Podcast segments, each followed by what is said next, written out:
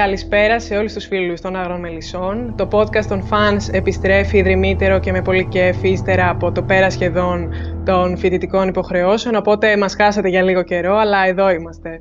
Ελπίζουμε να σας λείψαμε λίγο, εμάς σίγουρα μας λείψατε. Στο μικρόφωνο ακούτε τη Λίνα, τη Σοφία και τη Χρύσα. Γεια σας και από μένα. Γεια σας και από μένα. Και το σημερινό podcast είναι η ηθογράφηση για τον Ακύλα. Και αφού μιλάμε για τον Ακύλα, νομίζω ότι από το πρώτο κοντινό που του έγινε στο τέλος της δεύτερης σεζόν, καταλάβαμε ότι πρόκειται για τον κρατεό κακό της τρίτης σεζόν, όπως μας έχουν γράψει και σε ένα σχόλιο και συμφωνώ πάρα πολύ ένας ιδεαλιστής, παύλα προσχηματιστής, ε, αυτό θα το σχολιάσουμε και στη συνέχεια, δηλαδή το κατά πόσο χειρώνεται πίσω από την ιδεολογία και το καθεστώς για να υπηρετεί τους ιδιωτελείς τους σκοπούς. Ένας χαρακτήρας που επανέρχεται με τα μοτίβα του, τα φετίχ του, τις χειρονομίες του, δηλαδή κάπως οριοθετεί συγκεκριμένα την παρουσία του μέσα στο χώρο και ένας ήρωας που χτίστηκε πάνω του η εξέλιξη. Αποτέλεσε δηλαδή τροποντινά το κίνητρο της ιστορίας και η εκδικητική αυτή μανία να εξαλείψει το χωριό από προσώπου γης ήταν και είναι η νούμερο ένα προτεραιότητά του. Έτσι νομίζω έθεσε τον τόνο από την αρχή και εξ αρχής φάνηκε ότι η παρουσία του Εμίλιο Χιλάκη στις Μέλισσες θα ξεχώριζε επειδή είχε τα εφόδια και ως ρόλος αλλά και επειδή είχε και τον ελκυστικό παράγοντα του να κάτσεις κάπως να ψάξεις γιατί αυτός είναι έτσι, γιατί λειτουργεί ε, με αυτόν τον τρόπο, γιατί έχει γίνει έτσι, γιατί μεταχειρίζεται με αυτόν τον τρόπο τις καταστάσεις και τους ανθρώπους. Οπότε ήταν ένας ήρωας που σίγουρα κάπως κέντριζε, ε, είχε έναν παράγοντα ε, ενδιαφέροντος.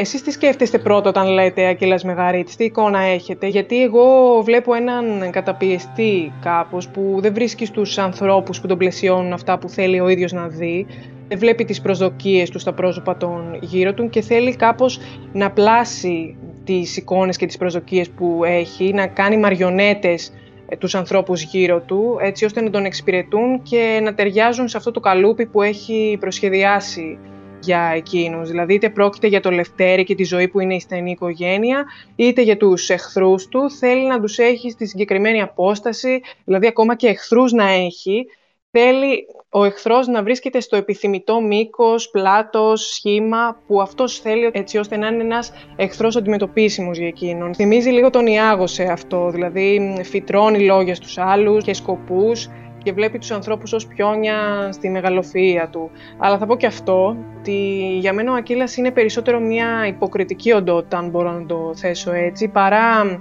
ουσιοδός ανθρώπινη. Δηλαδή μου φαίνεται περισσότερο ότι αυτή η υπερβολή που πολλές φορές έχει στις αντιδράσεις του, π.χ που κλείνει την πόρτα μετά από μια εκτόνωση του εκνευρισμού του, ας πούμε, δεν τον κατατάσσει πια στο ανθρώπινο, αλλά στο υπερβολικό, στο παρανοϊκό στο εντελώς αλλοπρόσαλο. Πολύ ωραία τα ε, πολύ ωραία εισαγωγή. Και για μένα ο Ακύλας είναι ένας χαρακτήρας που εξ αρχής φάνηκε ότι θα θέσει σε κίνηση ένα ντόμινο εξελίξεων με αρχή και τέλος τον ίδιο. Δηλαδή, ίσως είναι και αυτός το τελευταίο κομμάτι που θα πέσει σε αυτό το ντόμινο και την ε, αλληλουχία αυτή των εξελίξεων και το πέρασμά του στο ενδιάμεσο θα είναι ισοπεδωτικό. Δηλαδή, στόχο έχει φυσικά και την εκδίκηση και την εξαφάνιση του διαφανείου από το χάρτη. Είναι σίγουρα μια ενδιαφέρουσα σύλληψη του σεναρίου, θεωρώ ο Ακύλας. Ε, συμφωνώ όμως πως έχει χτιστεί υποκριτικά πάρα πολύ από τον ε, Εμίλιο Χιλάκη, ο οποίος εξαιρετικός και για τη φωνή περιτεύει νομίζω να μιλήσουμε. Έχει μια υπερβολή, ταιριαστή όμως, θα πω, και είναι ένας ρόλος που μια του ενέργεια μπορεί να δημιουργήσει πολλές παρενέργειες και αυτό γιατί συγκεντρώνει πολλά στοιχεία τα οποία τον κάνουν αυτομάτως έναν χαρακτήρα πάνω στον οποίο μπορεί να ξεδιπλώσεις οτιδήποτε αρνητικό, είτε αφορά οικογενειακό ζήτημα, όπως βλέπουμε με τη ζωή, με το Λευτέρη, είτε και επαγγελματικά με τις οικονομικές ατασταλίες, με τους άβαντες, με τα μισά έργα, με τις παρανομίες, είτε απλά ότι έχει τέτοια κακία και τέτοια διαστροφή που αναζητά την εκδίκηση και πίσω από κάθε δεινό βρίσκεται εκείνος και το μηχανεύεται. Είναι ένας ε, ρόλος που έχει στοιχεία που τον κάνουν έναν χαρακτήρα που σε κεντρίζει και σε αποκεντρίζει ταυτόχρονα. Δηλαδή το ότι είναι αριβίστας, το ότι είναι καιροσκόπος, το ότι έχει μια μεγαλομανία, το ότι είναι ανισόρροπος, όλα αυτά σίγουρα εξυπηρετούν στο να υπάρχει ένα απρόβλεπτο και ταυτόχρονα προβλέψιμο στοιχείο μέσα στη σειρά. Κάτι που θα έλεγα ότι τον χαρακτηρίζει, κάτι που μου έρχεται αυτόματα και λήψη του οποίου θεωρώ ίσως να μην ήταν ο ίδιος, θα έλεγα ότι είναι η φιλοδοξία, δηλαδή ότι υπηρετεί τον εαυτό του, το συμφέρον του, όλο αυτό του θέλει να ανελιχθεί. Βέβαια όλη αυτή η φιλοδοξία που λέω δεν ξέρω στα αλήθεια τι, τι ακριβώς είναι, γιατί μου φαίνεται ότι ο Ακύλας είναι πιο πολύ στα λόγια και λιγότερο στις πράξεις, λίγο πραγματοποιεί, που βέβαια και αυτό μέσα στο σχέδιο είναι. Πάντα η φιλοδοξία από την άλλη αποτελεί και ένα δραστικό κίνητρο, οπότε δεν είναι λίγο. Αλλά επίσης το ότι έχει υψηλές γνωριμίες και ότι έχει ένα επικοινωνιακό ατού και μια επιβλητικότητα είναι κάτι που τον διακρίνει θεωρώ και κάτι που τον χαρακτηρίζει πολύ έντονα. Κάνει τις γνωριμίες και την παρακρατική του δράση σκαλοπάτια για την ανέλυξή του. Αυτό είναι κάτι που μου έρχεται στο μυαλό πολύ έντονα. Πάρα πολύ ωραία τα είπατε.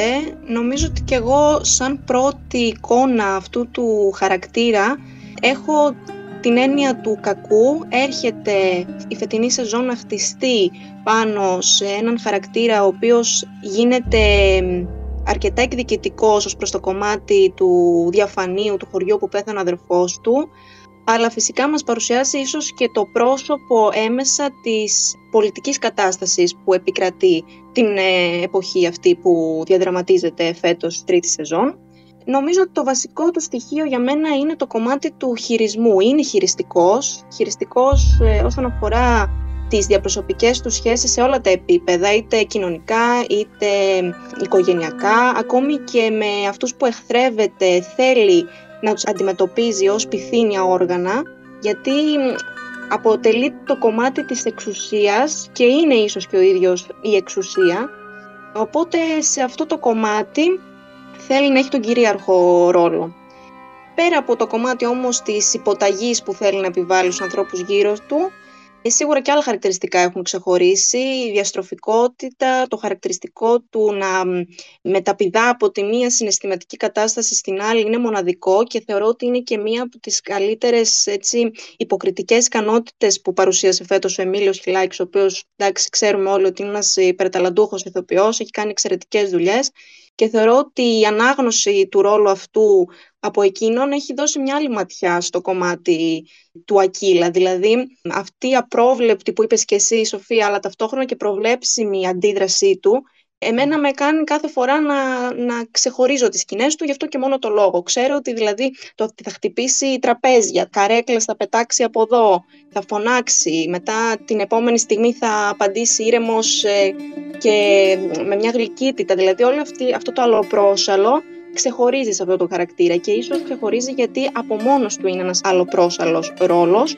καθώς τα ιδεολογικά στοιχεία του ξεχωρίζουν και αποτελούν ένα πολύ σημαντικό παράγοντα της εχθρότητας που βγάζει προς τους ανθρώπους γύρω του, αλλά ταυτόχρονα η αντίθεση έρχεται και με το ότι και ο ίδιος έχει έντονο στοιχείο του μαζοχισμού, όπως φαίνεται και ίσως από το φετίχ που έχει αναπτύξει και γενικά από το πώς το παρελθόν του τον επηρέασε σε αυτό το κομμάτι. Θα αναφερθούμε φαντάζομαι στη συνέχεια.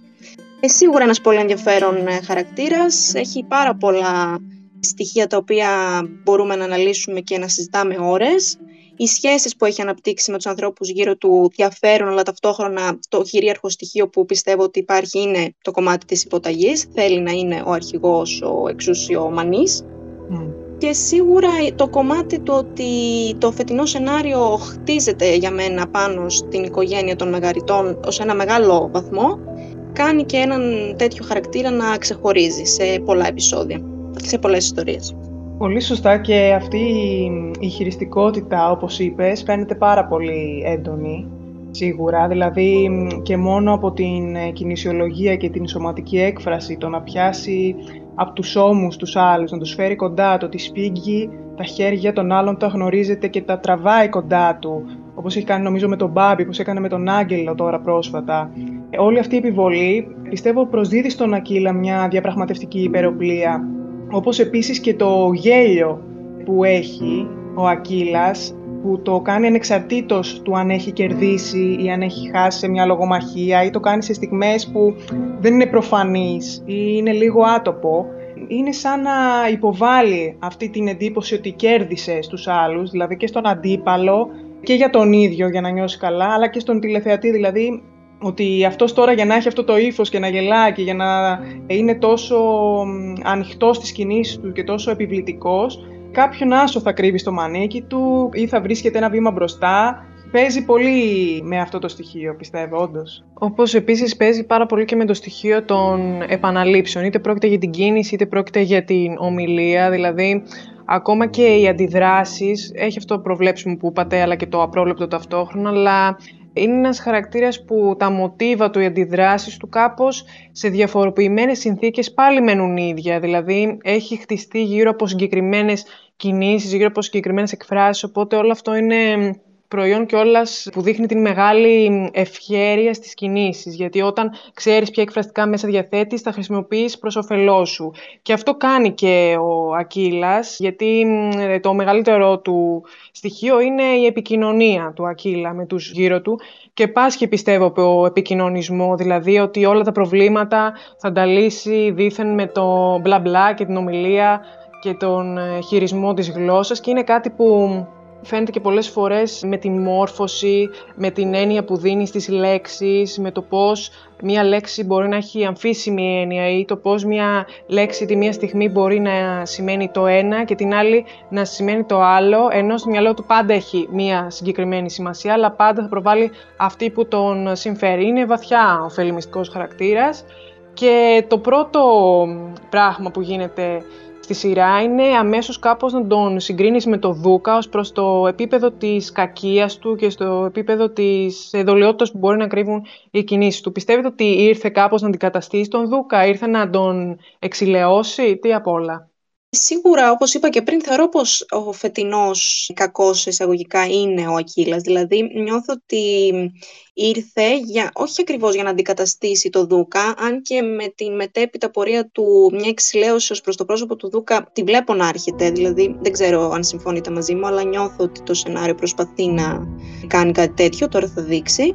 Αλλά για μένα ο Ακύλας έχει κάποια κοινά χαρακτηριστικά με το Δούκα, δηλαδή το κομμάτι αυτό το ότι θέλει να ανελιχθεί επαγγελματικά και γενικά έχει σκοπό να γίνει ισχυρός και επιτυχημένος και να αναρριχηθεί στην ε, εξουσία. Το είναι ένα βασικό χαρακτηριστικό που είδαμε και αρκετά στον Δούκας στις προηγούμενες σεζόν. Η εκδικητικότητα, η εκδικητικότητα είναι επίσης ένα κοινό χαρακτηριστικό, καθώς βλέπουμε ότι και τώρα θέλει να φανίσει εκδικητικά το διαφάνει, φέρνοντας το αεροδρόμιο στο χωριό. Απλά σε αντίθεση με τον Δούκα, ο Ακύλας λειτουργεί περισσότερο βάσει ενός πιο λαϊκιστικού τρόπου συμπεριφορά. Δηλαδή, στοχεύει στο να παρουσιάσει γεγονότα με τη λογική, με διάφορες έννοιες και λέξεις, σοφιστίες τις οποίες έχει προσπαθήσει να οικειοποιηθεί και να δώσει μια εξήγηση γιατί είναι και μορφωμένος βασικά είναι ο ορισμός του λαοπλάνος. Έρχεται δηλαδή μέσα από τα λόγια να πείσει τον κόσμο, να προσπαθήσει να επιβληθεί μέσα από τον τρόπο του, την κινησιολογία του, τις απόψεις του και όχι τόσο μέσα από την ειλικρίνειά του, γιατί ένα χαρακτηριστικό του Δούκα ήταν σίγουρο το ότι ήταν ντόμπρος, ήταν ειλικρινής, δεν κρυβόταν πίσω από τις ε, πράξεις του. Ο Ακύλας είναι το αντίθετο, λειτουργεί υπογείως και προσπαθεί να έχει μια πιο δημαγωγική στάση ως προς τους ανθρώπους. Εμπιστεύσου μας και θα βγεις ελεύθερος από αυτό το δικαστήριο. Πολλές φορές, Ακύλα, όταν σου πετάνε το σκηνή για να σωθείς, μπορεί να σου το περάσουν θηλιά στο λαιμό. Δεν είμαι άτυπο εξημερώνεται, Ακύλα. Φρόντισε να μην μου περάσεις τη θηλιά. Και θα βρούμε τρόπο να συνεννοηθούμε. Συμφωνώ απόλυτα. Νομίζω ότι ο Ακύλας σίγουρα είναι πολύ πιο της συνανατροφής και των κοινωνικών σχέσεων.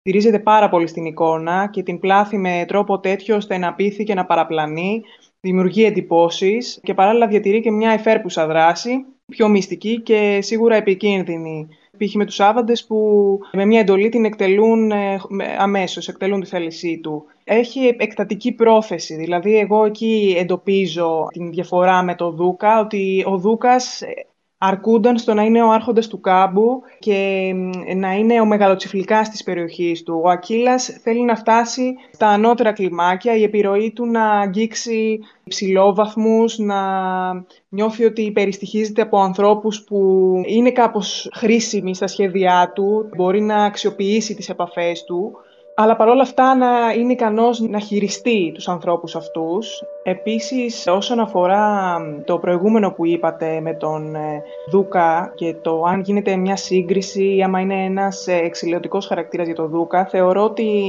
όντως γίνεται μια συνειδητή και υποσυνείδητη ταυτόχρονα σύγκριση μεταξύ των δύο, γιατί και ο ίδιος ο Δούκας βλέπει στο πρόσωπο του Ακύλα έναν δυνάστη, του διαφανείου τώρα με το σχέδιο του αεροδρομίου, και σίγουρα η παρουσία του είναι αρκετά απειλητική για τα σχέδιά του, γιατί κάνει μια επιθετική είσοδο στα συμφέροντα του Δούκα και του χωριού βέβαια, και ταυτόχρονα θεωρώ ότι κατά κάποιο τρόπο ο Δούκας αναγνωρίζει και τον εαυτό του στον Ακύλα με το σχέδιο αυτό της βιομηχανικής ζώνης που είχε εκείνο στο παρελθόν. Αλλά πλέον έχει κάνει και μια στροφή χαρακτήρα, οπότε εκεί διαφοροποιείται και μπαίνει και σε σκέψη ο τηλεθεατής το ότι ε, α, υπάρχει και χειρότερος από τον Δούκα, ε, α, και ο Ακύλας είναι πιο επικίνδυνος ακριβώς επειδή κινείται σε πιο ε, υψηλά κλιμάκια και δεν έχει καμία αναστολή. Οπότε υπάρχει μια σύγκριση.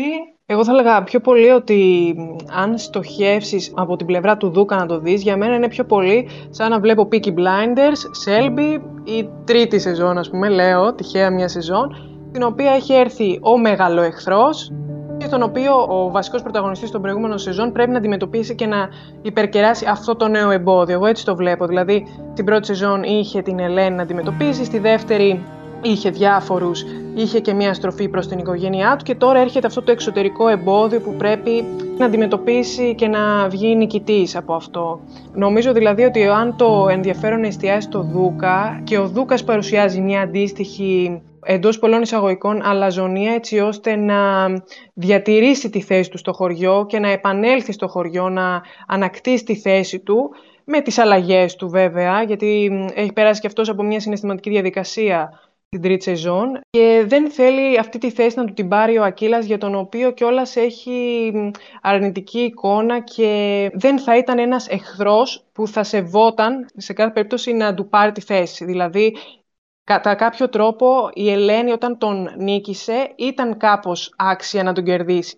Πιστεύω ότι στα μάτια του Δούκα ο Ακύλας δεν είναι ένας εχθρός που θα έβλεπε ποτέ στη θέση του. Γιατί δεν πληρεί κάπως τα κριτήρια τα δικά του, του Δούκα. Δεν ξέρω αν βγάζει νόημα. Γιατί σε τίποτα δεν μοιάζουν στην πραγματικότητα, σε τίποτα δεν θέλει να μοιάζουν, οπότε ναι. το καταλαβαίνω αυτό. Η σχέση πιο πολύ βασικά περιπλέκεται με το μελέτη, εγώ θα έλεγα, οπότε νομίζω θα πρέπει να περάσουμε σε αυτό το δίδυμο φωτιά φέτος, γιατί έχουν πραγματικά σκηνάρες και ο Χιλάκης με το Γεροντιδάκι έχουν ταιριάξει απόλυτα, θεωρώ.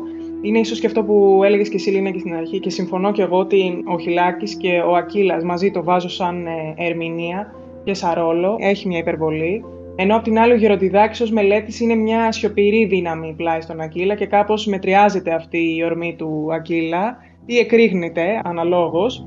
Σε σχέση με το μελέτη λοιπόν θα έλεγα πως βλέπουμε τον Ακύλα πραγματικά να ξεδιπλώνει αυτή την ευφυΐα τη χειριστικότητά του και την βλέπουμε να την εφαρμόζει πάνω στον ε, μελέτη. Αυτή η σχέση θεωρώ χωρίζεται σε στάδια, παρά το επαναληπτικό μοτίβο που την έχουμε δει, δηλαδή γραφείο, καρέκλα, εξουσία, όρθιος, καθιστός, γιακάδες, απειλές, σιωπές. Χωρίζεται σε φάσεις για εμένα, στην αρχή από την πρώτη σκηνή μέχρι και το σημείο που τους προσκαλεί και φτάνουν στο Σεβαστέικο.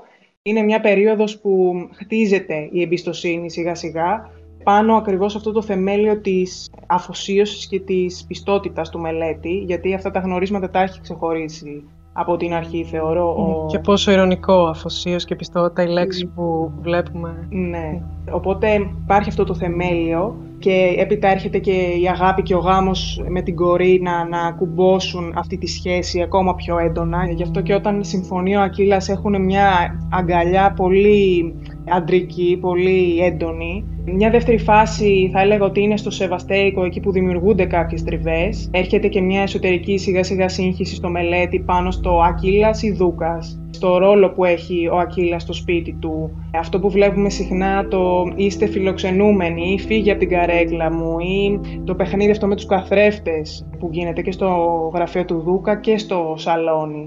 Αυτή η δεύτερη φάση ίσως τελειώνει με την παραχώρηση της αρχηγίας τους Σάβαντες. Δηλαδή με μια ολοκλήρωση του σχεδίου του Ακύλα που θέτει σε κίνηση ένα άλλο σχέδιο που έχει να κάνει με τους Άβαντες. Υπάρχουν άνθρωποι πιο άξιοι από αυτούς που μας κυβερνούν για να μπορέσουν να οδηγήσουν τη χώρα στο σωστό δρόμο. Όπως εμείς. Ναι, μου ακούγεται πολύ φιλόδοξο το σχέδιο που μου λες, Ακύλα, αλλά εγώ και η πολιτική έχουμε τσακωθεί. Το ξέρω. Αυτό ας το επάνω μου. Εσύ θα γίνεις ο αρχηγός των Αβάντων. Και αυτό θεώρησέ το σαν δώρο μου για το γάμο σου. Δεν ξέρω τι να πω. Μπορείς να πεις ευχαριστώ πατέρα και να σηκωθείς τώρα να πάμε να σε παντρέψω. Εμείς οι δυο είμαστε φτιαγμένοι για μεγάλα πράγματα. Το νιώθω βαθιά μέσα στο μεδούλι μου αυτό. Σε αυτή την τρίτη περίοδο, λοιπόν, ο μελέτης θα έλεγα πως είναι πιο υποψιασμένος. Δηλαδή, υπάρχουν και τα τελεσίγραφα, υπάρχουν και οι απειλές πιο έντονες ακόμα.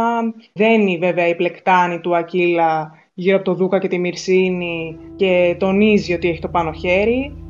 Έχει σχέδια και τελικά τον εκβιασμό τον φέρνει σε πολύ σωστά χρονικά σημεία ο Ακύλας. Υπάρχει πολύ ζουμί σε αυτή τη σχέση. Έλα, δώσε μας και μια αγαπημένη σκηνή όμως. Να δώσω αγαπημένη σκηνή. Δύο σκηνές έχω ξεχωρίσει πάρα πολύ. Την κόντρα μετά από την ε, εντολή που του έδωσε να σκοτώσει τη σκαφά. Δεν μπόρεσε ο μελέτης να την εκτελέσει. Που είναι μια πολύ σφοδρή σύγκρουση, ε, πραγματικά. Ε, πάλι εκεί με τον καθρέφτη υπάρχει αυτό το στοιχείο που μου άρεσε πάρα πολύ. Υπάρχει πολύ έντονο αυτό το κομμάτι της εξουσίας, ποιος θα διατάξει, ποιος θα εκτελέσει είναι σαν να του κρατάει επίσης του μελέτη ο Ακύλας τον θάνατο του Αχιλέα και είναι σαν να υπάρχει πάντα αυτό στη σχέση τους, παρότι του έχει πει ότι οι ήρωες πεθαίνουν στη μάχη και όλα αυτά, σαν να το έχει ξεπεράσει, πιστεύω ε, γνωρίζει ότι υπεύθυνος είναι ο μελέτης πέρα από το Δούκα, τη Μυρσίνη και τη δική του ευθύνη του Αχιλέα του ίδιου. Ήταν μια σκηνή που μου άρεσε πάρα πολύ. Υπάρχει και το στοιχείο επίσης της επανάληψης. Δεν μου αρέσει να με αγγίζουν. Ψύχρεμα, σταθερά. Μια κόντρα, δηλαδή ευθεία κόντρα. Πολύ μου άρεσε. Δεν είναι θέμα ιεραρχίας, μελέτη. Λες πως δεν είναι θέμα ιεραρχίας. Και εσύ ο ίδιος δίνεις εντολές. Μικρέ, Σε μένα. δεν έχω χρόνο να διαχειριστώ τα ψυχολογικά σου. Ή θα κάνεις αυτό που σου λέω, ή δυνατό. Νομίζεις θα με βάλεις τιμωρία επειδή σου τη μίλησα. Τι έγινε, μικρέ; Έγινες άντρας; Άντρας είμαι. Και σαν άντρας διαφωνώ. Πριν από ένα χρόνο έστειλες τον αδερφό μου στη σφαγή. Δεν νομίζω να τον ρώτησες αν διαφωνούσε.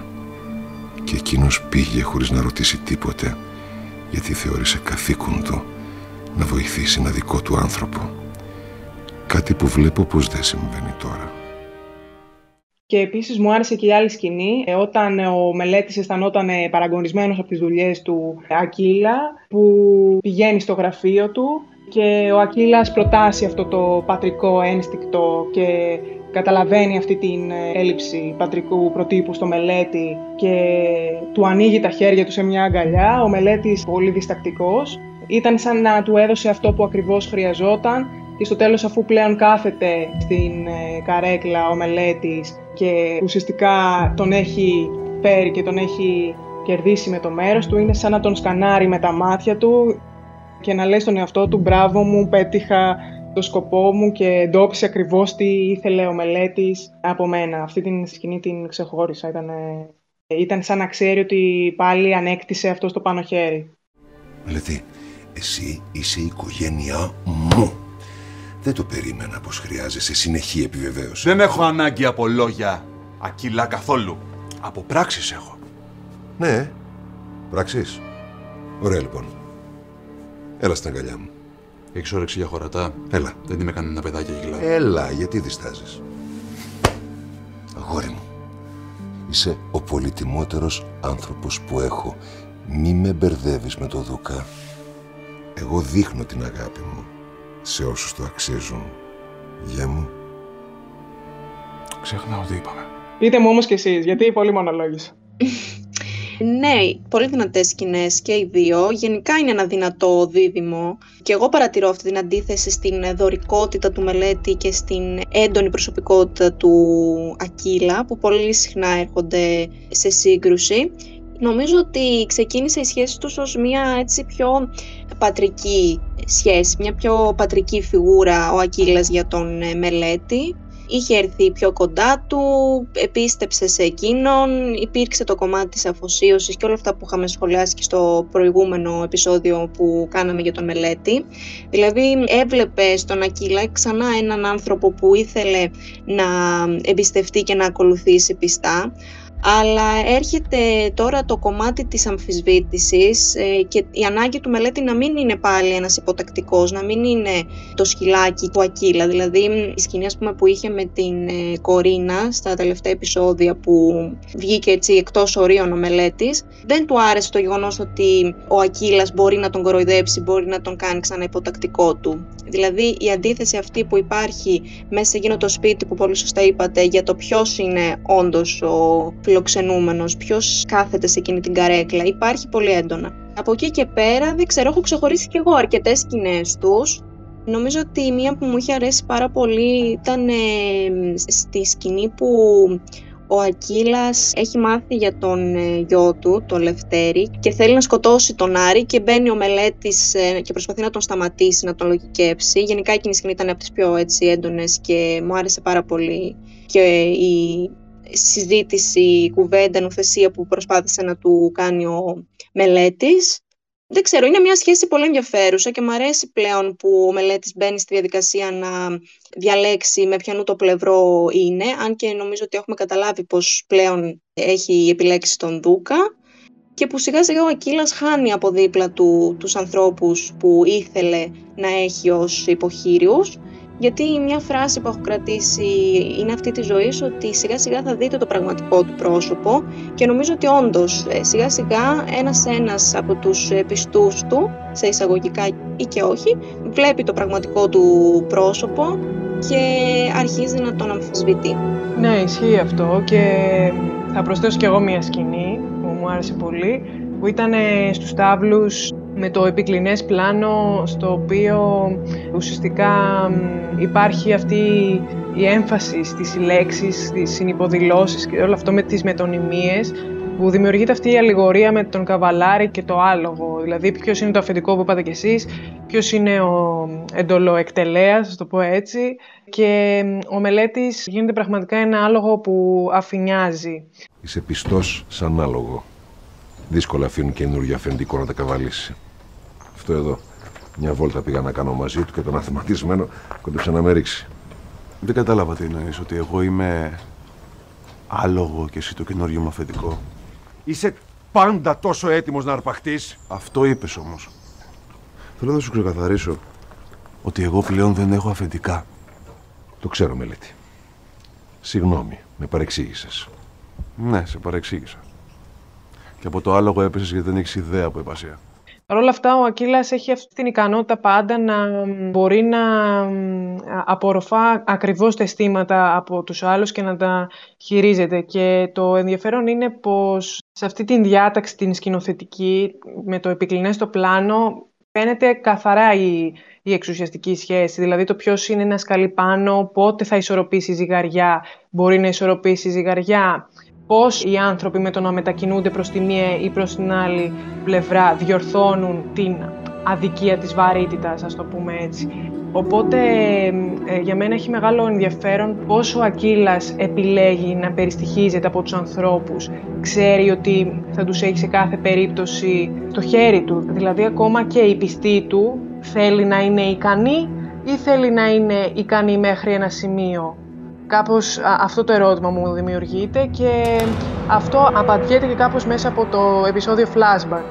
Διχασμένες οι απόψεις για το επεισόδιο ναι. του Μέγα Ριτέικου. Δηλαδή πολλά σχόλια κατά υπέρ, αλλά ξέρεις, τα θεματικά εμένα πάντα με κερδίζουν. Δεν είμαι αντικειμενικός κριτής, έτσι να σου πω τι ήμουν κατά, ας πούμε, ή υπέρ, αλλά εμένα μου άρεσε πάρα πολύ, το απόλαυσα.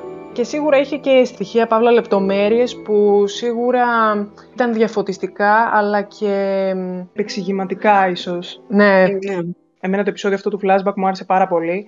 Αρχικά το casting ήταν τόσο πετυχημένο που ήταν σοκαριστική η ομοιότητα των νεαρών ηθοποιών με τους ηθοποιούς τους μεγάλους. Δηλαδή, όχι μόνο εμφανισιακά, αλλά και το πώς μιμούνταν τις φωνές Ήταν εξαιρετικό. Μπορεί σίγουρα σε κάποιους να φάνηκε έτσι λίγο μεγάλο στην έκταση ας πούμε, του επεισοδίου, αλλά νομίζω ότι είναι αυτό που είπαμε ότι ήταν επεξηγηματικό και ε, έδωσε ένα καλό backstory για να καταλάβεις γιατί ο κάθε μεγαρίτης έχει χτιστεί με αυτόν τον τρόπο. Τι σας έκανε εντύπωση πιο πολύ, τι αποκαλυπτικό είχε; Νομίζω ότι γενικά ήταν ένα αποκαλυπτικό επεισόδιο. Πολλά στοιχεία έπαιξαν ρόλο στο να μπορέσουμε λίγο κάπως να εξηγήσουμε την ε, κατάσταση της οικογένειας των Μαγαριτών. Καταλαβαίνω ότι για πολλούς τους φάνηκε κάπως ε, αχρίαστο ή δηλαδή είδα σχόλια ότι εντάξει τώρα ας πούμε γιατί να δούμε ένα flashback για τους Μαγαρίτες και όχι ας πούμε για τους βασικούς πρωταγωνιστές.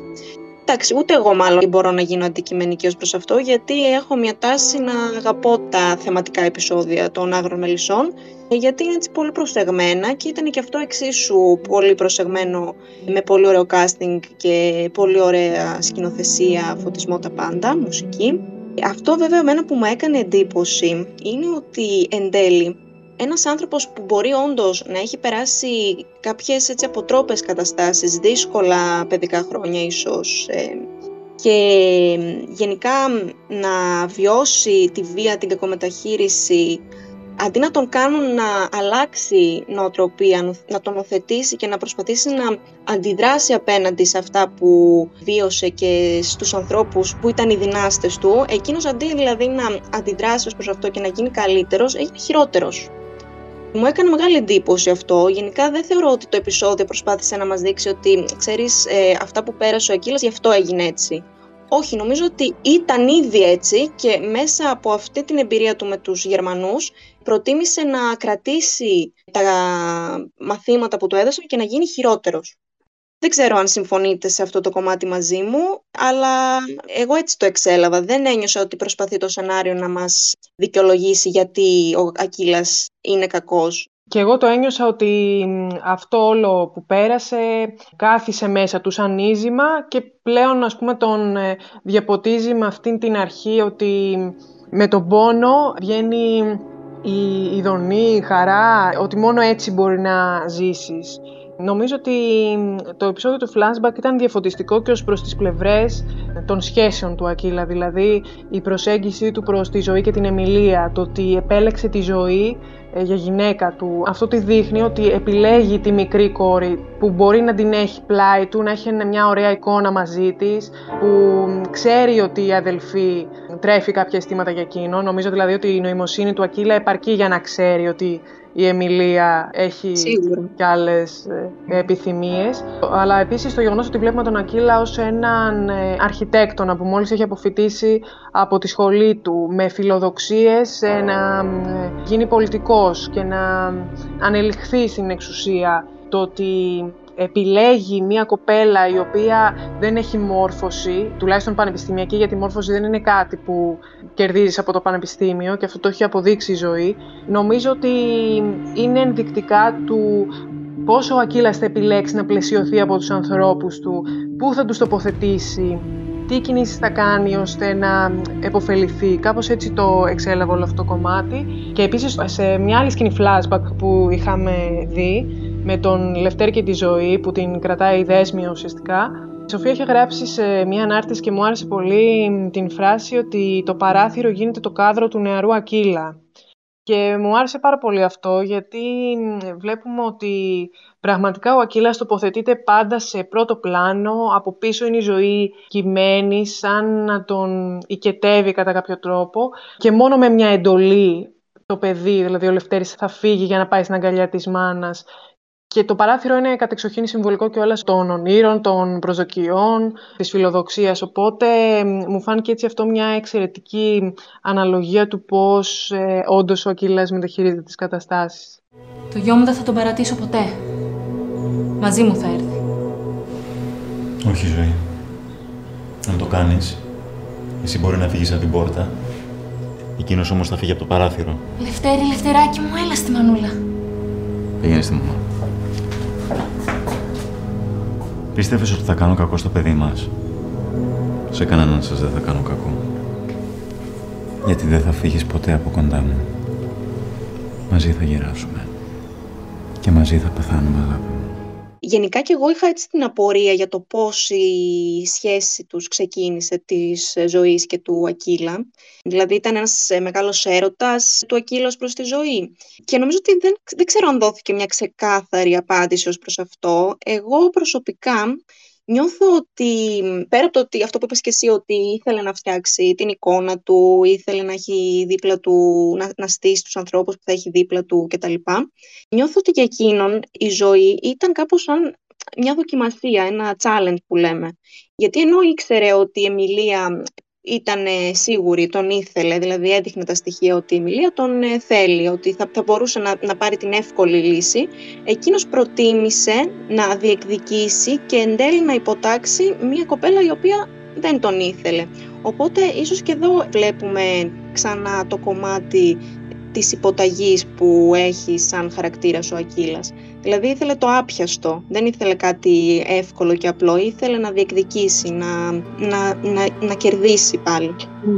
Δεν ξέρω, πείτε μου και εσείς όσο θέλετε πώς το είδατε. Παρ' όλα αυτά πάντως σε αυτό λίγο δηλαδή διαφωνώ με το γεγονός ότι και η Εμιλία θα ήταν ο εύκολος στόχος. Δηλαδή μπορεί με να τον ήθελε αλλά Πιστεύω ότι και το διανοητικό επίπεδο της Εμιλίας κάπως ε, είναι φραγμός για τον Ακύλα, δηλαδή δεν θα επέλεγε κάποια η οποία θα μπορούσε μελλοντικά να του φέρει αντίρρηση, να είναι ισχυρογνώμων, να είναι γυναίκα καριέρας.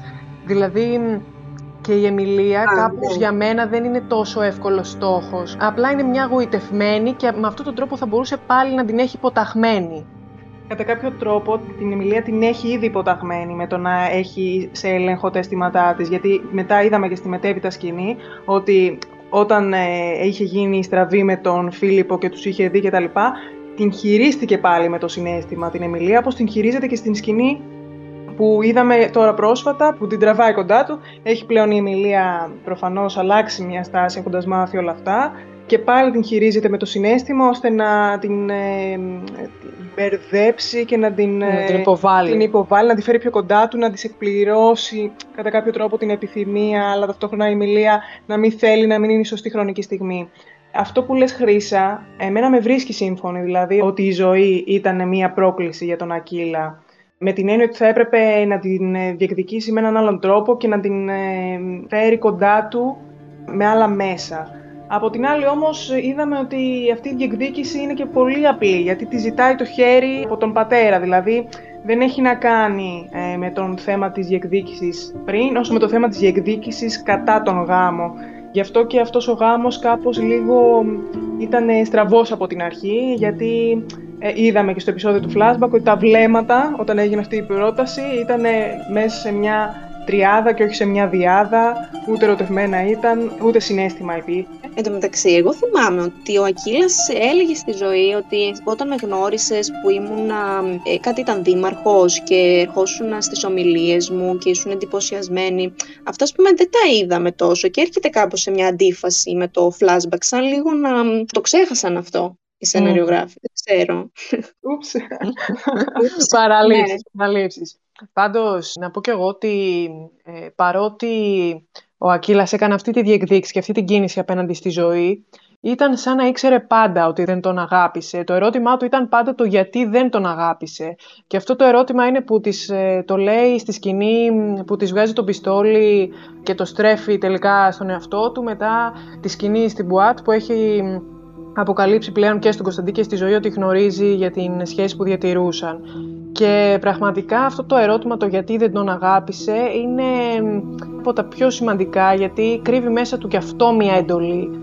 Πες μου γιατί δεν με αγάπησες, τι έκανα και δεν πρόσφερα. Ε, οπότε όλο αυτό του δημιουργεί μια εικόνα για τη ζωή ως την αχάριστη σύζυγο, αυτή που δεν εκτιμάει, αυτή που δεν τον ε, αποθεώνει ε, για αυτά που της ε, προσφέρει. Οπότε αυτή η σκηνή μου άρεσε πάρα πολύ γιατί έκρυβε μέσα της όλο αυτό το στοιχείο του ότι σου δίνω το όπλο, έχεις την ευκαιρία σου, η ζωή μου δεν μετράει γιατί ε, και ο Ακύλας κάπως είναι δοσμένος στη ζωή με έναν τρόπο, εξαρτημένος από τη ζωή.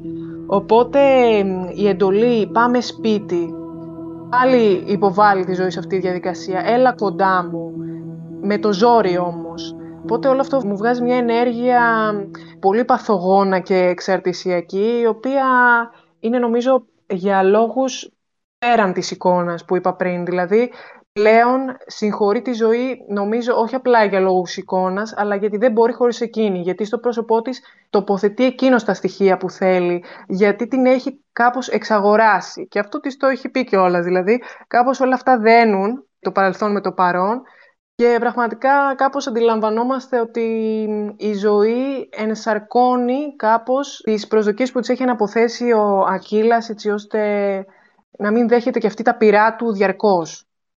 Τι ήταν αυτό που έψαχνες; Και εγώ δεν μπόρεσα να σου δώσω. Δεν σε αγάπησα ποτέ, Άκυλα. Ω, αυτό το ξέρω. Το γιατί δεν ξέρω. Αχάριστη. Δεν θα σε άφηνα ποτέ να φύγεις. Αλλά δεν θα σου έκανα και ποτέ κακό. Τράβα τη σκανδάλη. Έλα. Τράβα τη σκανδάλη. Την είχες στην ευκαιρία σου ζωή; Έκανες την επιλογή σου. Έλα.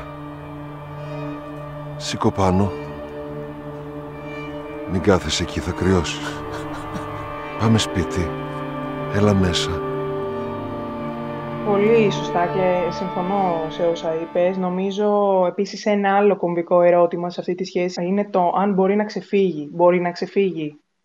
Έχει τεθεί πολλές φορές, δηλαδή ήδη με τον πιστόλι, ήδη με την απιστία, ήδη με, την, ε, με το πνίξιμο ήδη με την φοβερή σκηνή με το μπουκάλι και το χέρι που ε, ο Ακύλας, αυτή τη φοβερή σκηνή απλώνει και τα δύο του χέρια, είναι παρανομικός, ε, υπάρχουν αυτές οι εναλλαγές ε, θέσεων στο δωμάτιο.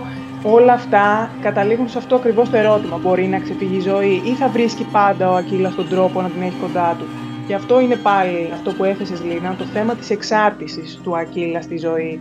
Ότι δηλαδή έχει κάνει τη ζωή να τον υπομένει με έναν τρόπο που καμία άλλη γυναίκα δεν θα μπορούσε να τον απομείνει. Και επίσης θα ήθελα να σχολιάσω σε αυτό το σημείο ότι ο Εμίλιος Χιλάκης είχε πει στο επίσημο podcast του Λευτέρη Χαρίτου ότι φαντάζεται τον Ακύλα σαν έναν άντρα που θα μπορούσε να πάει με πολλές γυναίκες. Εγώ αυτό δεν το πιστεύω για τον χαρακτήρα του Ακύλα. Δηλαδή θεωρώ ότι ο Ακύλας είναι ο εαυτός του και όλο αυτό το βίτσιο και όλη αυτή η διαστροφή που, ε, που φέρει μαζί του μόνο η ζωή μπορεί να την αντέξει και να την υπομείνει, γιατί ακριβώς την έχει εξαναγκάσει να το υφίσταται όλο αυτό. Οπότε καταλήγω σε αυτό το ότι είναι πολύ δύσκολο να ξεφύγει η ζωή από ε, την χειριστικότητά του. Σε όλες τις σκηνές τους υπάρχει αυτό το στοιχείο το ότι και γιατί δεν με αφήνεις και γιατί με πρόδωσες, γιατί πάλι με πρόδωσες. Λες και δεν την έχει την απάντηση ήδη ο ίδιος. Επίσης, ένα άλλο πολύ σημαντικό στοιχείο που αποδεικνύει ακριβώς αυτή την εξάρτηση του Ακύλα είναι ότι επιλέγει να τιμωρήσει πάντα τους άλλους εκτός από τους ε, ίδιους τους υπέτειους. Δηλαδή, ε, στην απιστία της ζωής, στην διπλή απιστία, επιλέγει να σκοτώσει τον Φίλιππο αντί να τη διώξει. Πάλι επιλέγει να σκοτώσει τον Κωνσταντί αντί να διώξει τη ζωή ε, ή να την τιμωρήσει κάπως διαφορετικά. Δηλαδή, στρέφει το μένος του στους άλλους. Ή επίσης πάλι τιμώρησε τον Άρη αντί για τον ε, γιο του. Αυτό επίσης δείχνει μια εξάρτηση. Το οξύμορο είναι ότι όλοι αυτοί που τον περιστοιχίζουν η ζωή, ο Λευτέρης, υφίστανται καθημερινά όλη την τιμωρία της παρουσίας του. Δηλαδή... Ναι, εντάξει, ναι, προφανώς, προφανώς. Εδώ βάλε ένα καρφί, κάρφωσέ το. Και εδώ να καρφώσει το άλλο ο γιος μου. Το ξέρα πως ο εχθρός βρίσκεται πάντα στην οικογένεια. Ξεκάνετε με. Είμαι ανήμπορος μπροστά σε εσάς τους δυο. Σε σένα και σε αυτόν, ζωή. Όταν αποφασίσετε να με ξεκάνετε, παιχνιδάκι. Θα είναι παιχνιδάκι. Και επίσης, ε, βλάπτοντας τους ανθρώπους που αγαπάνε οι άλλοι, είναι ουσιαστικά ακόμα χειρότερο από το να βλάψεις τους ίδιους. Καταλάβατε πώς το λέω, δηλαδή το να βλάπτει τον ε, Άρη ήταν σαν να εκδικείται άμεσα και τον ε, Λευτέρη μέσα από αυτό. Αλλά σίγουρα το ότι στρέφει την προσοχή του πρώτα στους άλλους και όχι στην οικογένειά του είναι, ε, είναι κάτι που παρατηρώ κι εγώ. Ναι.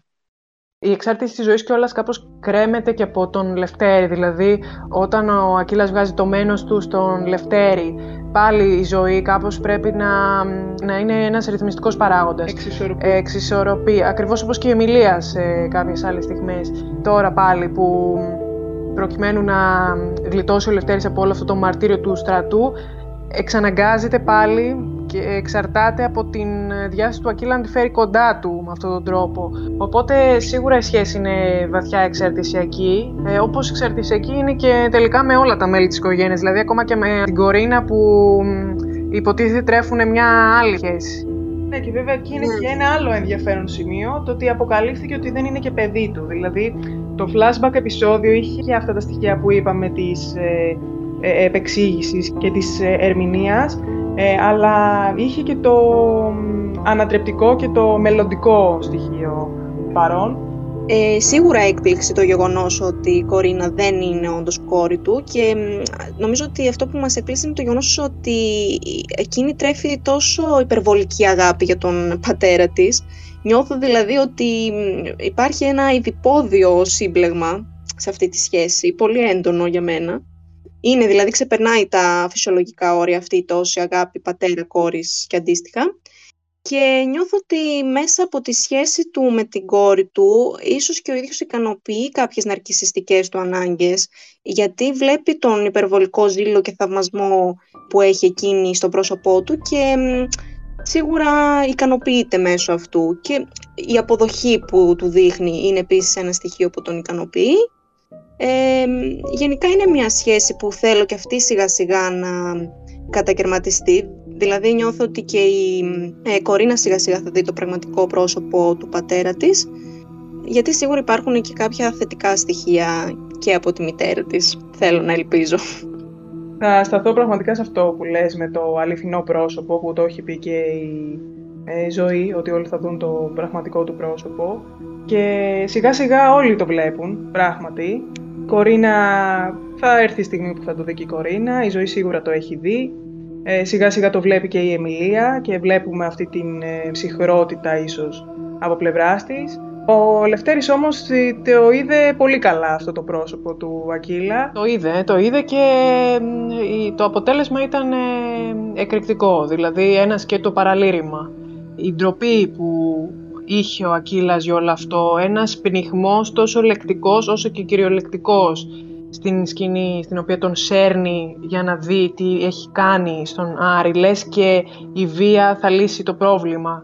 Είναι για μένα ένα ζήτημα ντροπής πρωτίστως ε, και, όλο, ναι, και όλο αυτό το τύλιγμα μετά γύρω από τη σημαία είναι σαν να επιζητά μία αγκαλιά ε, από ιδεώδη, από τις πεπιθήσεις του, ότι και σαν κιόλας να τον έχουν περικυκλώσει όλες αυτές τις πεπιθήσεις σε ένα εντελώς ε, παροπηδικό ε, σχήμα γύρω του. Επίσης, ε, επανέρχεται πάλι εκεί το ζήτημα της φράσης που λέει συχνά ο Ακύλας για τον γιο του.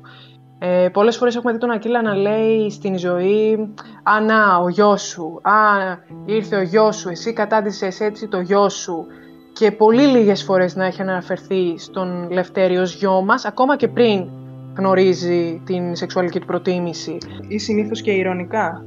Ναι. Ο γιος μας. Ναι, ηρωνικά. ναι, ηρωνικά. Σε αυτήν τη σκηνή με τον, που τον σέρνει για να δει τον Άρη καταχτυπημένο, ο μελέτης ε, του λέει τη φράση «είναι γιος σου». Και πραγματικά αυτό έρχεται κάπως για μένα σαν μια υπενθύμηση, γιατί ο Μελέτης κιόλας κάνει μια προβολή του εαυτού του στο Λευτέρη εκείνη τη στιγμή και όπως αντίστοιχα ο Δούκας τον είχε τιμωρήσει και τον είχε βάλει στο λάκκο. Αυτό είναι γιο σου για μένα είναι έτσι μια πρώτη δήλωση ότι κοίτα έχεις κι εσύ μερίδιο ε, ευθύνης για το γιο σου, να μην τον καταπιέζεις, να μην ε, ντρέπεσαι για εκείνον, να μην τον χτυπήσεις, να μην τον βλάψεις. Και ο Ακύλας έχει δυστυχώς όλα αυτά τα κακά ένστικτα που μπορούν να του βγουν ε, και αβίαστα απέναντι ακόμα και στο ίδιο του το παιδί. Και αυτό είναι το τραγικό όλης της υπόθεσης. Θεωρώ ότι είναι δύσκολο ας πούμε και πολύ ουτοπικό να βλέπαμε ένα κύλα που θα συγχωρούσε ποτέ κάτι τέτοιο, κάποια τέτοια προτίμηση και σίγουρα επανέρχεται το γεγονός ότι είναι μεγαρίτης. Ε, δεν μπορεί ένας μεγαρίτης να είναι κάτι τέτοιο που βέβαια αυτό εκτός από το πλαίσιο του Ακύλα εντάσσεται και στο πλαίσιο της εποχής. Ο δικός μου γιος, ένας μεγαρίτης. Ας πω όμως κάτι, δεν θα φύγει όρθιος από εδώ μέσα. Δεν θέλω να ακούω βλακίες. δεν θέλω να ακούω βλακίες. Διώξ' τον, αποκλήρωσέ τον. Αν κάνεις κακό μου στην οικογένειά σου, θα τη βρεις αντιμέτωπη. Τους χάνω όλους, Μελέτη. Τους χάνω. Και εγώ θεωρώ ότι το πιο αποτρόπαιο σε αυτό το χαρακτήρα είναι το πώς μπορεί να κάνει κακό στο παιδί του. Πώς δηλαδή δέχεται ότι θα βασανίζεται έτσι ε, η ψυχή του γιού του, μόνο και μόνο επειδή για εκείνον θεωρεί ότι έχει αυτήν την ανομαλία σε εισαγωγικά, για την εκάστοτε εποχή αυτό έτσι θεωρούνταν. Πώς μπορείς δηλαδή να τιμωρείς έτσι τον γιο σου με, με αυτόν τον δύσκολο και ταυτόχρονα απάνθρωπο τρόπο και ταυτόχρονα τιμωρείς έτσι και την μάνα του; Που ίσως θεωρεί υπέτεια για την κατάληξή του και εξού και τα μουσου που χρησιμοποιεί όσον αφορά το κομμάτι του. Λες και πρόκειται επίσης για ζήτημα ιδιοκτησίας το παιδί. Ναι, δηλαδή ναι, αυτό ναι. που είπες κτητικές αντωνυμίες είναι και αυτό με, το, με, το, με την κτητικότητα. Ναι, και όχι μόνο αυτό, αλλά είναι σαν να λέει και στη ζωή: Κοίτα πώς τον έκανες. Εσύ φταίει για αυτό που είναι. Εσύ τον μεγάλωσες έτσι. Γιατί εκεί είναι που συγκρούονται και οι δύο κόσμοι του Ακύλα και της ζωής.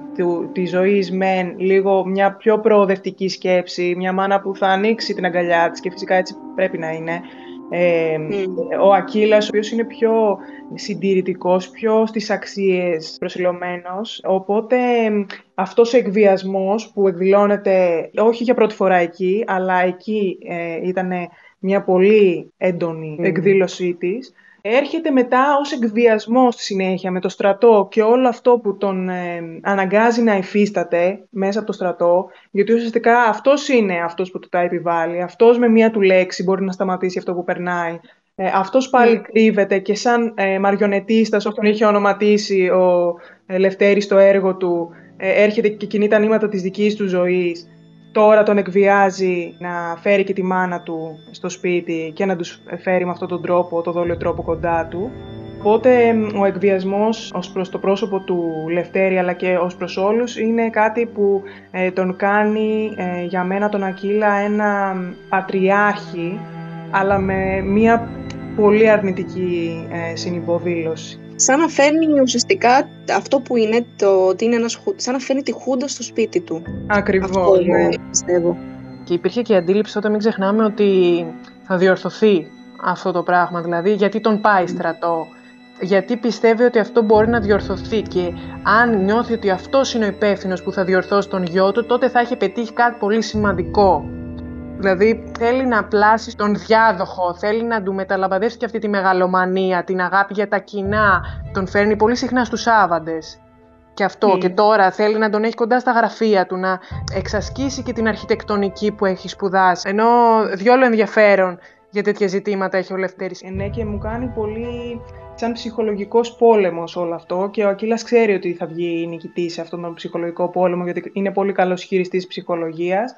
Ε, ενώ αντίθετα ο Λευτέρης ήταν ένα παιδί το οποίο ήταν πολύ χαρούμενο, ήταν πολύ ευαίσθητο, καλοσυνάτο και η ψυχολογία του έσπασε πολύ ραγδαία. Και η απόπειρα αυτοκτονίας ήταν αυτό ακριβώς το δείγμα. Ήταν ότι έβλεπε με ματαιότητα τη ζωή. Ένιωσε μια ερωτική απογοήτευση.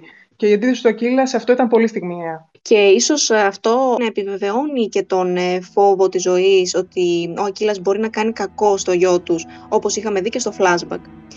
Η προσπάθεια όλη αυτή δηλαδή ε, από το κομμάτι της αυτοκτονίας και έπειτα να τον κάνει κανονικό άντρα για την εποχή εκείνη, επιβεβαιώνει όλα αυτά τα στοιχεία που είπατε κι εσείς και γενικά το να διορθωθεί κάτι τέτοιο πάλι σε εισαγωγικά για εκείνη την εποχή ήταν ένα στοιχείο που πολλοί υποστήριζαν όπως είδαμε και η Εμιλία ε, θεώρησε ότι μπορεί να διορθωθεί αυτή η κατάσταση γιατί είναι ένας ε, ρόλος αρκετά κοντά ιδεολογικά με τον Ακύλα.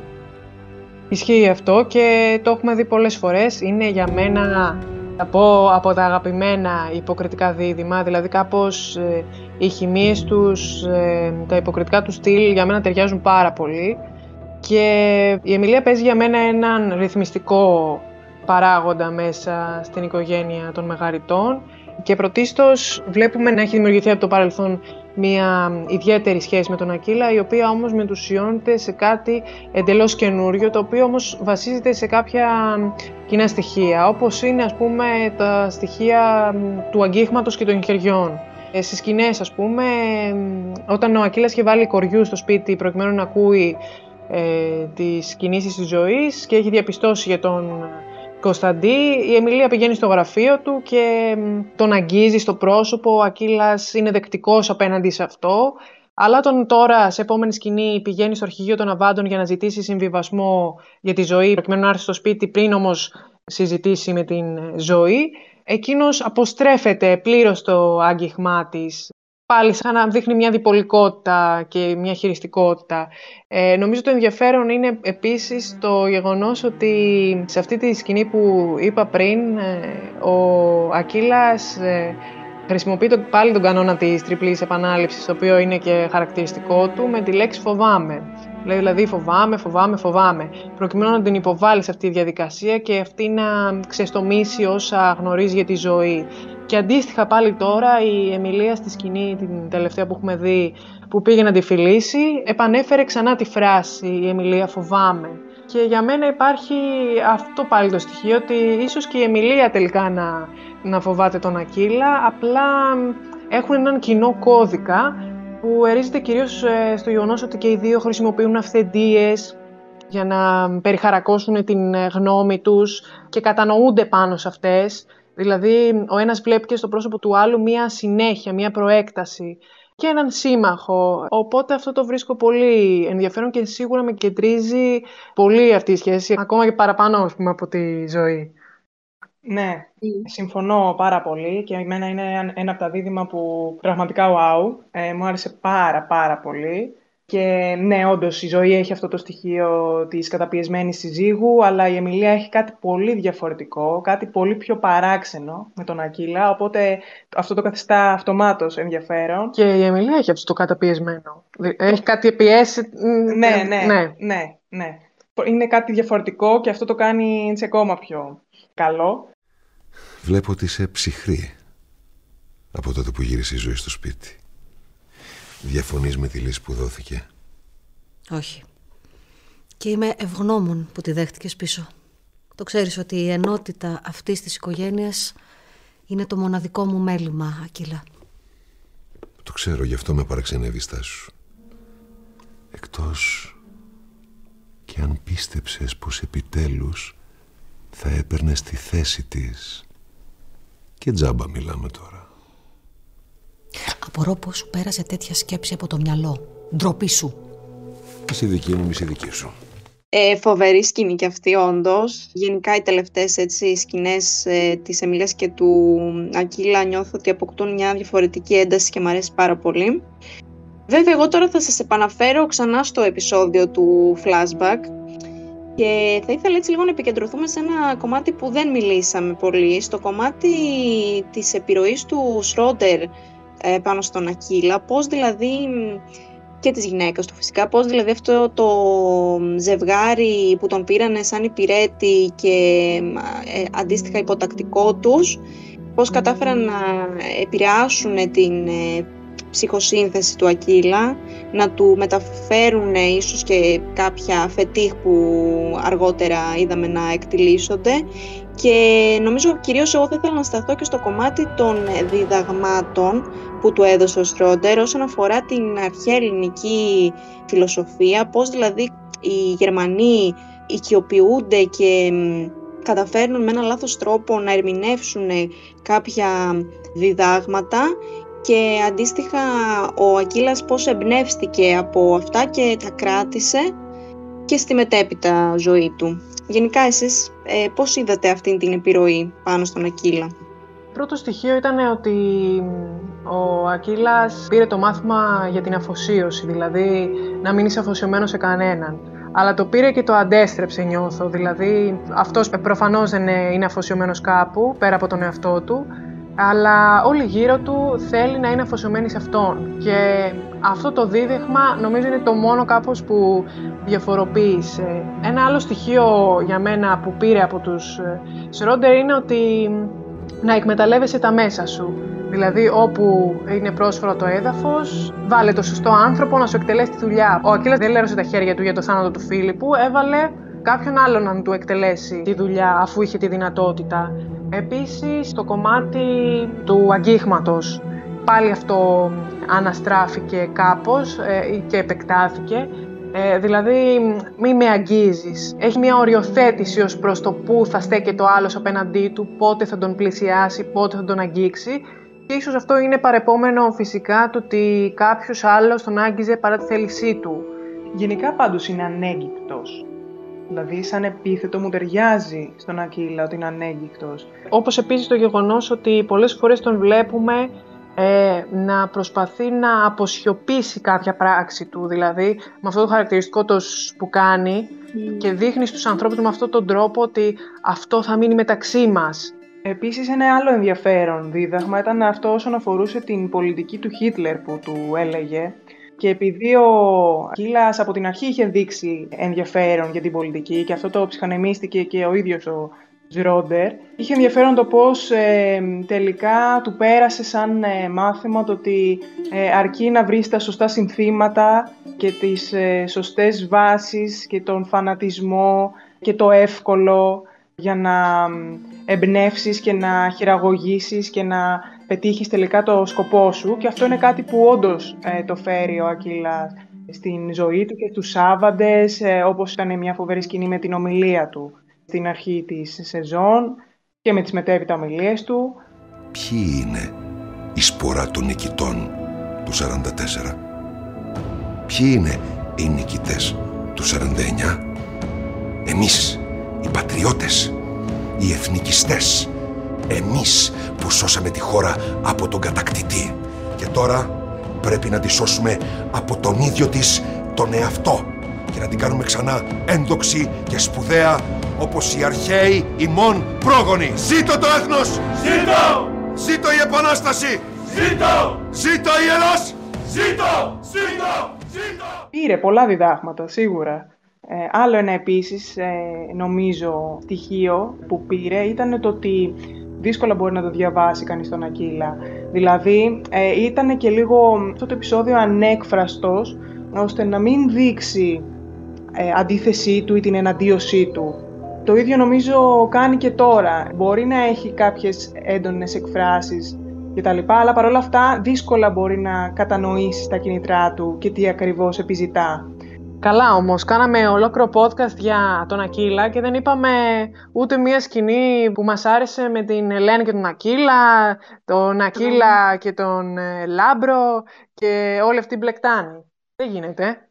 Σωστά, δεν γίνεται, δεν γίνεται να παραλείψουμε αυτά τα έντονα έτσι, δίπολα που είδαμε σε σκηνές. Νομίζω ότι η εκδικητικότητα του Ακύλα έρχεται σε άμεση σχέση με την ε, δολοφονία του αδερφού του και συγκεκριμένα με το κομμάτι της εξορίας του Λάμπρου, τώρα με τη βιομηχανική ζώνη. Σίγουρα το επίκεντρο και ο άμεσος εχθρός του σε εισαγωγικά είναι η Ελένη και ο Λάμπρος. Τι να πω τώρα, απολαμβάνω τέτοιες σκηνές ε, πάρα πολύ, μ' αρέσουνε. Μ' αρέσει αυτή η δυναμική στη λογομαχία που αναπτύσσεται κάθε φορά. Ξεχωρίζω σίγουρα την πρώτη σκηνή του Ακύλα στο, στα Μιρέικο, που αντιμετωπίζει και τις τρεις αδερφές. Ήταν έτσι πολύ έξυπνη και μια ωραία εισαγωγή στο να αντιληφθούμε τα κίνητρά του και κατά πόσο ήρθε στο χωριό για να τιμήσει τα εδάφη που χάθηκε ο αδερφός του ή για να αποδώσει τη δική του δικαιοσύνη. Αυτά είναι τουρσί. Δεν φαντάζεστε τι αδυναμία έχω για τουρσί. Δικά σας προϊόντα. Πόσο κάνει; Πάρτε το, δεν θέλουμε τίποτα. Δώρο. Πολύ ευγενικό εκ μέρους σας. Λεύκα. Αναμενόμενο. Στο επανειδήν. Και αντίστοιχα νομίζω ότι ξεχώρισα ιδιαίτερα και τη σκηνή που ο Λάμπρος ε, επιστρέφει στο χωριό και συναντιέται στην πλατεία με τον Ακύλα και υπάρχει πάλι το στοιχείο αυτό το μη μαγγίζεις που έτσι μου φάνηκε αρκετά ενδιαφέρουσα, που μαθαίνουν για το σχέδιό του και την, ε, για το αεροδρόμιο. Εντάξει, η γνωστή μπουλουμπίνα μας, ατρόμητη, αυτό τώρα ήταν αναφορά στο Twitter, όσοι έχουν θα το πιάσουν, ατρόμητη, δεν φοβάται τίποτα και κανέναν και φυσικά και ο Ακύλας, εντάξει, ε, φοβερές ατάκες, τι να πούμε, νομίζω ότι έχει ψωμί εδώ η υπόθεση. Ο Ακύλας φαίνεται να μην φοβάται τίποτα και συγκεκριμένα φαίνεται να μην φοβάται ούτε και το θάνατο. Γιατί στην σκηνή που ανέφερες, ε, λέει στο Λάμπρο, αν θες, ε, ρίξε μου με τον πιστόλι και δείχνει το κεφάλι του. Αυτό μου φαίνεται σαν μια ευθεία ανοίξη, ας πούμε, το γεγονός ότι τελικά το κεφάλι του Ακύλα είναι και το χειρό του, είναι, είναι εκεί που κατοικεί, είναι, ίσως ζει και πολύ στο κεφάλι του και είναι και το όπλο του, ναι, είναι η δύναμή του και μόνο αν εξοντώσεις το μυαλό θα εξοντώσεις και το σώμα. Τι νόμισες πως είμαι, κανένα τέρας, ότι έχω τρία κεφάλια και ουρά φιδιού, δασκαλάκο και ότι φυλάω την πύλη της κολάσεως; Άνθρωπος είμαι κι εγώ, με σάρκα και οστά και να σου πω ένα μυστικό. Αν με πυροβολήσεις, εδώ, θα με ξεκάνεις. Ναι, γιατί το ίδιο είχε πει και στον ε, μελέτη ο Ακύλας, ότι δεν χρειάζεται ο Λανταλίνης με τη βία, αλλά υπάρχουν και άλλοι τρόποι. Το ίδιο πάνω στο θάνατο μου θυμίζει και η σκηνή που λέει στην Ελένη τι, τόσο αιμοβόρα είσαι, σε ηρωνικό παλίφος, αλλά πάλι ε, έχοντας ε, η Ελένη πλέον στα χέρια της ε, το, το τσεκούρι, τι ήταν, τζάπα. Την τζάπα, τζάπα, ε, τζάπα, ότι μπορεί να τον εξοντώσει. Εμένα φοβάσαι, όχι εγώ να φοβάμαι σένα, εγώ είμαι αυτή που κρατάει την, Ακριβώς, αλλά, την τζάπα. αλλά παρόλα αυτά όπως είχε παρατηρήσει και ο μελέτης, την φοβάται μάλλον την Ελένη, παρότι δεν το παραδέχεται ε, ανοιχτά. Ίσως είναι και αυτό μια έτσι ε, μεθοδική κίνηση στο σχέδιό του, να, το να πείσει τον εαυτό του ότι δεν τη φοβάται. Είναι η φίτσα. ναι. Σίγουρα έχουν εντυπωσιακές σκηνές, δηλαδή και η πρώτη που ανέφερες ε, αμέσως περιέκλειε την ουσία της ε, σχέσης, ήταν φοβερή. Και πάντως αυτός ο φόβος είναι δικαιολογημένος γιατί η Ελένη δεν είναι καμία χαζή, ε, δεν είναι ηλίθια ή πιόνι σαν τον ε, Καλογερά ή και σαν τον Ντούνια που μπορεί να τους φέρνει τα μέτρα τους, να τους εξυπηρετεί και να τον εξυπηρετούν αντίστοιχα. Οπότε έχει πράγματα να φοβάται.